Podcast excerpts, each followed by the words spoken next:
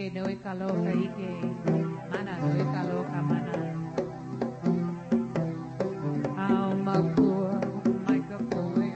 Welcome to Conversations of the Quantum Age. I'm Marlene Caldas, bringing you conversations with the foremost writers and metaphysicians of our time. From San Francisco, our program is devoted to bringing you life-enhancing information on subjects of health and spirituality, science and its connection to our metaphysical universe. For information on our guests, events, or books discussed on our show, for questions or comments, call us anytime at 1-800-555-7070. That's 1-800-555-7070. My guest today is Dr. Candace Pert, an internationally renowned scientist who has proved through rigorous research and testing why alternative therapies work. She's a research professor in the Department of Physiology and Biophysics in the Georgetown University Medical Center in Washington, D.C. And today we are talking about her work and her new book, Molecules of Emotion Why You Feel the Way You Feel. Thank you mm-hmm. for joining me in the studio today, Candace. Thank you. I'm thrilled to be here. It is a, an exciting experience to be out there talking about the joy of your own personal conversation. No, it's an exciting experience to be in San Francisco. Ah, basically. bet. Yeah, I have to agree. you know, this is an immense study that you've been in. As I began to read your book, first of all, I want to tell our audience that one of the most remarkable things about Candace is that uh, she has done a very long study of peptides, which are the proteins that orchestrate the activities of every cell and organ and system in the body. And in addition, she is well known for her part in the 1972 discovery of the brain's opiate receptor.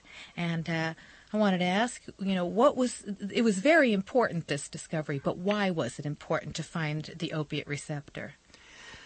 I think, well, the importance was a couple of things. I mean, it was really the first uh, receptor for something outside of the body to be discovered. So the actual technique that was used um, led to the ability to find many other receptors for many other drugs and neurotransmitters. So, and to screen for new drugs. So I think its importance was as a technique. It was a breakthrough technique. And then, of course, the other importance was that the di- discovery of the opiate receptor prompted uh, the scientists to say, well, why, why would God give us an opiate receptor so that we could get high from heroin? And it kind of stimulated the discovery of what's now called the endorphins, the endogenous morphine-like substances. So that, I think the opiate receptor discovery really kicked that off and then kicked off this whole era of appreciating the importance of peptides. Since the brain's own morphine turned out to be a peptide, that focused attention on other peptides, and now we have 100 to 200 I call them informational substances. Right. So the peptides are informational substances. Now, you were a- actually able to label them. There were neuropeptides, there were immunopeptides. Yes, and, and actually, uh, part of the informational substances are classical hormones estrogen, testosterone. Uh, testosterone, they're not peptides in their chemistry, they're steroids, but it's the same idea. All of these substances uh, act at receptors on the surfaces of cells and, as you really succinctly put it, mediate the communication with the whole, the integrity of the body mind, how it all kind of stays together. So there was something that you had talked about called the grind and bind. And later the dip and slip. Things coming together. Yeah, well, the grind and bind is uh, was just sort of a, a humorous um, summary of the method, and basically, grind. We grind up the tissue, the brain in the beginning, of course. Many of these receptors are in the body. Grind up the tissue and then bind. This was quite an image, thinking about all these brains being made into milkshakes. And, you know, this is a fascinating story. The the uh, vignettes throughout the book as to how all of this study comes about was very, very interesting. This is what most people don't know anything about that goes on in a research laboratory. Right. Well, I was trying to give people a flavor, not just some dull. It's it's not a textbook on any level. Right. Molecules of emotion. It's a story. It's uh, it's it's kind of my story. It has a strong narrative since I was privileged to be a part of many of these discoveries and see them unfolding and you know, it has my friends and what we did and how things happened and try to uh, reveal uh, what scientists really do and how do we know something is true and why are we so skeptical you know what what is proof and give people a flavor of Right. how it's going in the lab Right. Now, was it when you were when you had first done the, the work on the discovery of the opium receptor? Were they looking for a cure for heroin addiction?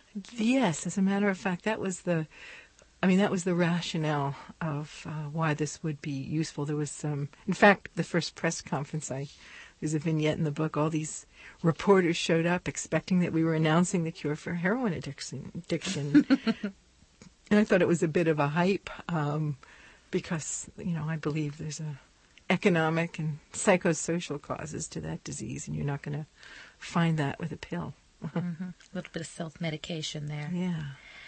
So, after you know, now th- this book really seems to fall into two parts. The way I saw it, you had the establishing, you know, how you got where you got in the science part, and all of the earthly foibles and personalities and the conflicts, and you have the good guys, you have the bad guys, you have the the male versus female, you know, issues that went on in science, and uh, these were all very very interesting and just quite inside. I, I had no idea that it was such a tough place to slug it out, and you're one of the few women in that area at the time. I mean, you began your research early 70s, maybe even before. When did you graduate?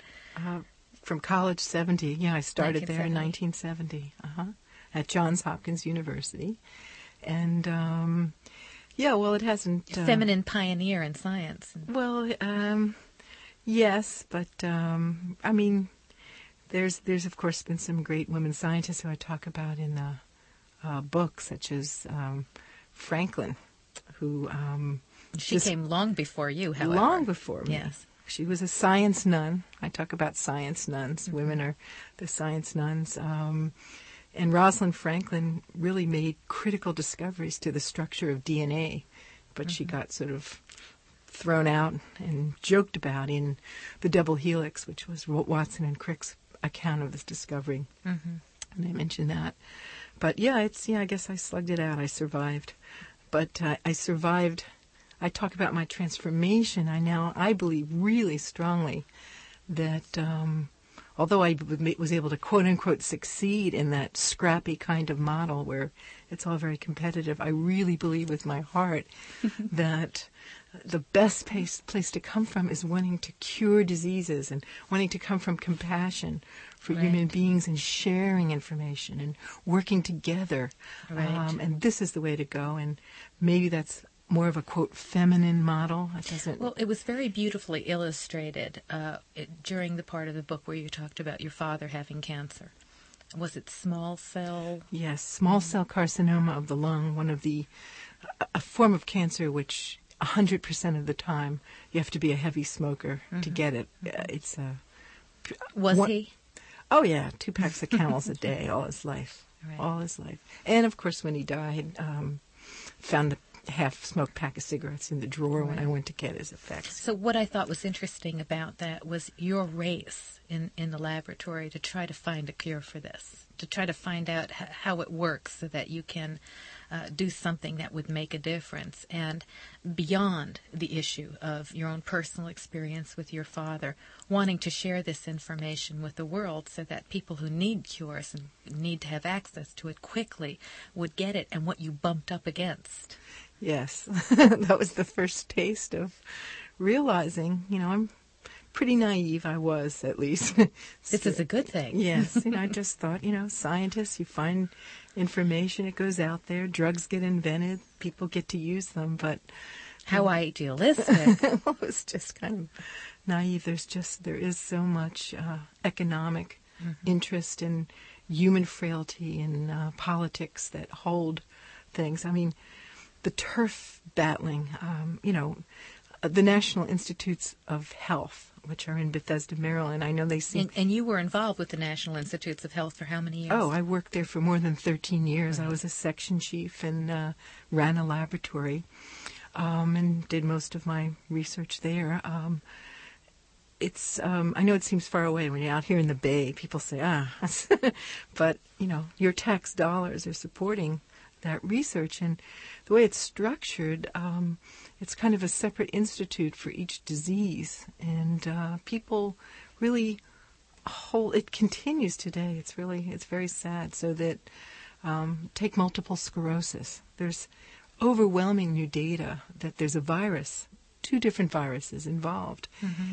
And what happens at the turf level, um, the people who are in charge of the disease today and own the disease are neurologists, and they worry that if the disease gets to be recognized as a viral disease, then Tony Fauci and the Infectious Disease Institute will take a, away a piece of it. That turf thing continues Mm-hmm. to the detriment of, of finding cures for diseases. Mm, about the glory of the ego a little bit, kind of getting in the the way ego. of people, people who are paying the taxes or Right. Well, it's you know, the people who glory are of the- funding the research. The glory of the ego and the reality of the what people will do to get the resources in their um, into it. You know the way it's all structured. And so let's move on to the more exciting part. Uh huh. that being, at one point in the book, you said, I've discovered that God is a neuropeptide. Uh huh. Did I really say that? I Well- loved it. It's a very big idea. right. Well, I think it's it's a bit of a metaphor.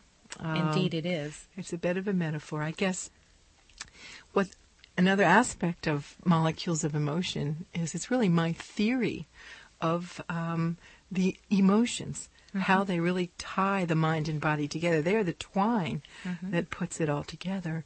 So, what's fascinating about the emotions is that, sure, I'm talking about the physical manifestation of the emotions in the body in the form of these peptides and receptors that connect the immune system and the brain and the gut and the skin. But the other aspect of the emotions is that they're in they're in the spiritual realm. Emotions are in the spiritual realm. So the neuropeptides, they're a key biochemical of the emotion. So when I say God is a neuro, neuropeptide, I think I'm just kind of dazzled by the the beauty, the unity of life, how um, we have the same molecules that we have in our minds for mediating pain and pleasure. They're in, they're in yeast. They're in one-celled organism. They're in simple animals and even some plants. Um, the emotions are. They're That's right. You talked about the hagfish, the, the lowest vertebrate uh, of hideously all. ugly, right? hideously ugly, Uh-huh. uh, and and how even it has Opiate receptors. My goodness, you really Opium read this receptors. book. This is Uh, for those of you who are just joining us, you're listening to Conversations of the Quantum Age. I'm Marlene Caldas, and I'm talking today to Dr. Candace Pert. Uh, she is a research professor in the Department of Physiology and Biophysics, and that's at the Georgetown University Medical Center in Washington, D.C. She's done an immense amount of work. She has been uh, featured in Bill Moyers' book and the PBS series Healing and the Mind, and uh, she is uh, partly responsible for the 19, uh, 1972 discovery, or she worked and had a big part in the discovery of the opium receptor. So we're really happy to have her with us today. Um, you know, it was interesting that uh, at one point when you began to bring the idea of emotion into your study, you really pushed up against some resistance from the scientific community. Why do you think that is? Well, it's so interesting. We live in a. Everybody's making fun of uh, the Queen of England these days, but our culture is a relatively emotionally repressed culture. It is an Anglican culture compared to others. So there's, uh, particularly in mainstream medicine or conventional medicine, there Because is they strive to be dispassionate on some level. Exactly. It's like this is um, there's a denial of the role of emotions in disease, and the corollary of my research is that there is no disease that doesn't have an important psychosomatic component. I mean, everything does. So there is the denial. I, my cus- a relative called me and was concerned that they were sending her in for CAT scans and brain scans. She had horrible headaches. It was actually a friend of a relative, and I said, "Well, what what else is going on in your life? No one had asked her this, Mm. these severe headaches. Uh, and she said, well, I have two children under the age of three, and my secretary just quit. I have a full-time job, and I just found out my husband is having an affair. This gives me a headache just thinking about it. right, and, and I mean, she had had scan after scan, but nobody had the time. Her neurologist that she was up to I had never said, well, what's on your mind? Now, family practitioners are, they have a little more attention to this, but um, it's upsetting. I mean, we're in the wrong paradigm. As long as medicine is in denial about the root cause of illness, um, we're going to still have people. And so the strength here is being able to document, to document your theory that emotions play a big part in our healing. When I was talking to Lewis Mehl-Madrona, who wrote Coyote Medicine, what I could see is that his his purpose now is to get these grants and document the uh, effects of indigenous healing. And one of the things I see that really sticks out in this book and others that I've read is that in our third dimensional reality, this proof is required. it's almost as if in order to open our minds, in order to for for the scientific community to open its mind or medicine to open its mind further, there has to be that that documented proof. And I think what's really exciting is that we've actually come to an age where our technology is advancing quickly enough for us to do just that. And to prove that, yep, there it is. There's the opiate receptor. There's that neuropeptide. All of these mind, body, spirit conversations that we're now about, that we're having now, and we will be having uh, in the next few years as we turn into the new century, I think will really open up uh, a whole possibility for what you know. You talk about how the emotions and how alternative forms of therapies and medicines can be available to all of us, because not all of us are going to respond to solely allopathic medicine or solely indigenous medicine or solely uh, mindful meditation, whatever it is. You know, Right. Plus, most of what we go to the doctor for, someone's estimated that perhaps 70% of the visits, um, there's no help for them, really. Um, they're really things that people are just not feeling well. And, they're not uh, feeling well and they don't really get to tell their story about why it is they're not feeling well. So it's not really a patient centered diagnosis as much as it's a formula that has become so linear.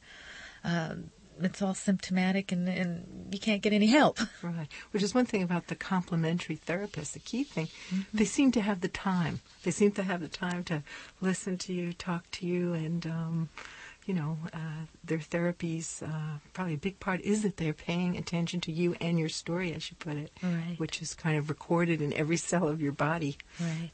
Now, in addition to uh, having worked at the opiate receptor and then been at the uh, National Institutes of Health, you also did some work with the AIDS virus Yes. and HIV. How did that happen? it was one of the most astounding cosmic things that just it still astounds me. I mean, it's been ten years, and um, how I got into it, it really seems uh, miraculous. Um, basically, we our lab uh, had the idea that there's really no receptors that aren't in the brain that are in the sorry there are no receptors uh, in the brain that are not also in the immune system, and vice versa. So we had been mapping various immune cell receptors, peptide receptors for immune substances, and finding them in the brain. And then somebody called up and said, "Do you realize that that T4 that you've been looking at in brain is the is the receptor that the HIV uses to enter and infect cells?" So suddenly we were AIDS researchers, and I felt this enormous. Well, I had this enormous uh, compassion and love and interest for the arts. And in my mind the gay men in the arts and the disease was just taking this horrible toll. So i got very excited about could i make a contribution to the disease? And um, got invited to a meeting on maui and something very weird happened there did you read about that You heard an inner voice that said, You should do this. yes yes You were presenting a new therapy for AIDS or something. Well, and it- you heard a real strong inner voice. What was that about? Right. Well, for me, it was really about the hike up the volcano in Maui. I mean, it will, I cannot separate the two because Haleakala is a very powerful place. Yes, and um, I was with Michael, my new fiance, and uh, he told me it was only four miles and 4,000 feet to hike up, but it was really eight miles and 4,000 feet. And uh, we hiked to the top. It was all very moving, and then arrived uh, two days later at the meeting. And I was only giving the research to say that the receptor was there. Um, in the brain and in the immune system. And then I found myself saying, I thought of it spontaneously while I was at the podium and said, well, if we could find which peptide normally fits this receptor, we might have a non toxic therapy for AIDS. And then I heard this very loud voice say, You should do this. I was like, Whoa. Go find it. Yeah. And so I just, it, it was like a billion to one shot, but I called the lab the next morning and got everybody on an approach. We actually used a computer to figure out a peptide sequence shared by the HIV virus Mm-hmm. and uh, other peptides, etc. But uh, this, you know, I, although I didn't tell the virologist how we came to the structure, we really ran up against a lot of um, resistance. Hmm As you would when doing anything new and trying to break paradigms. You really emerge in your book uh, in a very balanced way. This is one of the things I really enjoyed. I so admire the ability to think sequentially, to mount a, a plan and to follow it and to, to get to a solution and, and to behave sequentially and to, to do the grunt work, you know, the everyday farmer type of work. Then, then there's the other part of you that's extremely innovative and intuitive and was able to marry those two parts of yourself in your work, which, which was really remarkable when, when I'm reading, you know, the incredible uh, discoveries that you've made and the work that you've done is not only third dimensional in nature, but it also is extremely expansive. And it strikes me as if you have, are, as a scientist, you are also a healer, and that it, it, it seemed to be your highest aim and aspiration, your intention was to contribute to mankind in some positive and impactful way. I wanted to ask you, uh, there was a, I can't remember the article, and so I can't cite it, but I was very interested in the fact that, or maybe, let me rephrase that. Can drug abuse, like heroin addiction, uh, freebasing, or cocaine, affect the body's natural ability to produce endorphins?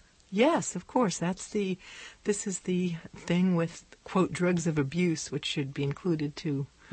Uh, prescription drugs can be in this category. Of course, any well. drug that we take from the outside binds to receptors, which are there uh, as some part of the psychosomatic network, and uh, it's been shown that when you bombard a receptor with an external drug, changes happen in that receptor and in the body's ability to make that drug. So the endorphins, pretty well studied. Um, the the receptors shrink a little bit, but the key thing is that your ability to make endorphins starts to decline. It's arrested. it's arrested. I, I thought this was very, very important to note that when Jerry Garcia died from, uh, you know, from being in the hospital or the cardiac arrest, whatever he had, one of the things that ha- occurred in his life was he had heroin addiction.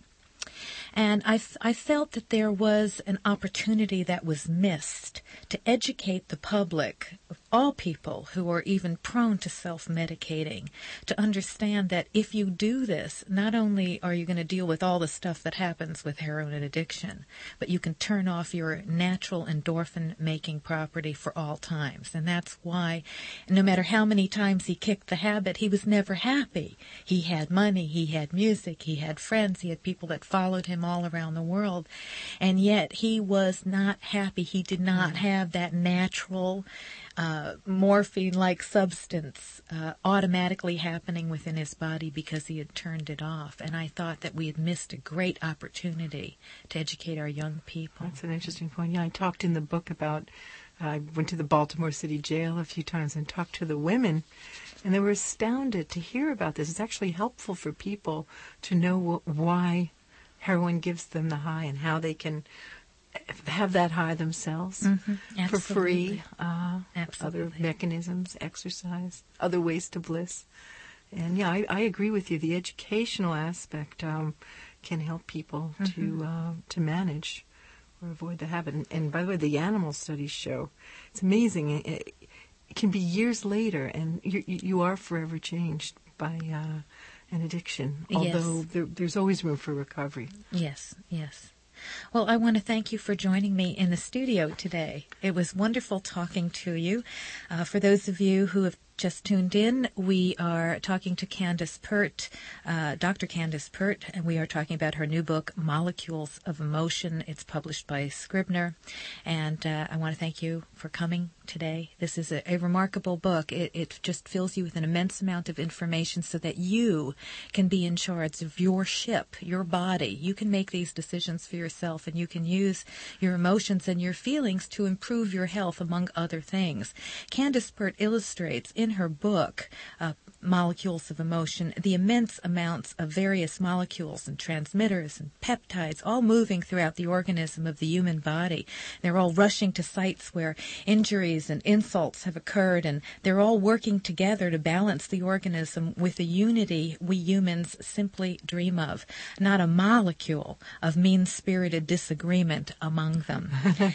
if that level of cooperation naturally resides within us molecularly, then the possibilities for such balance in our external condition, that of living together on earth in a state of harmony, is more within our reach than we ever thought possible. And that has to lead to a more flourishing lifestyle for us all.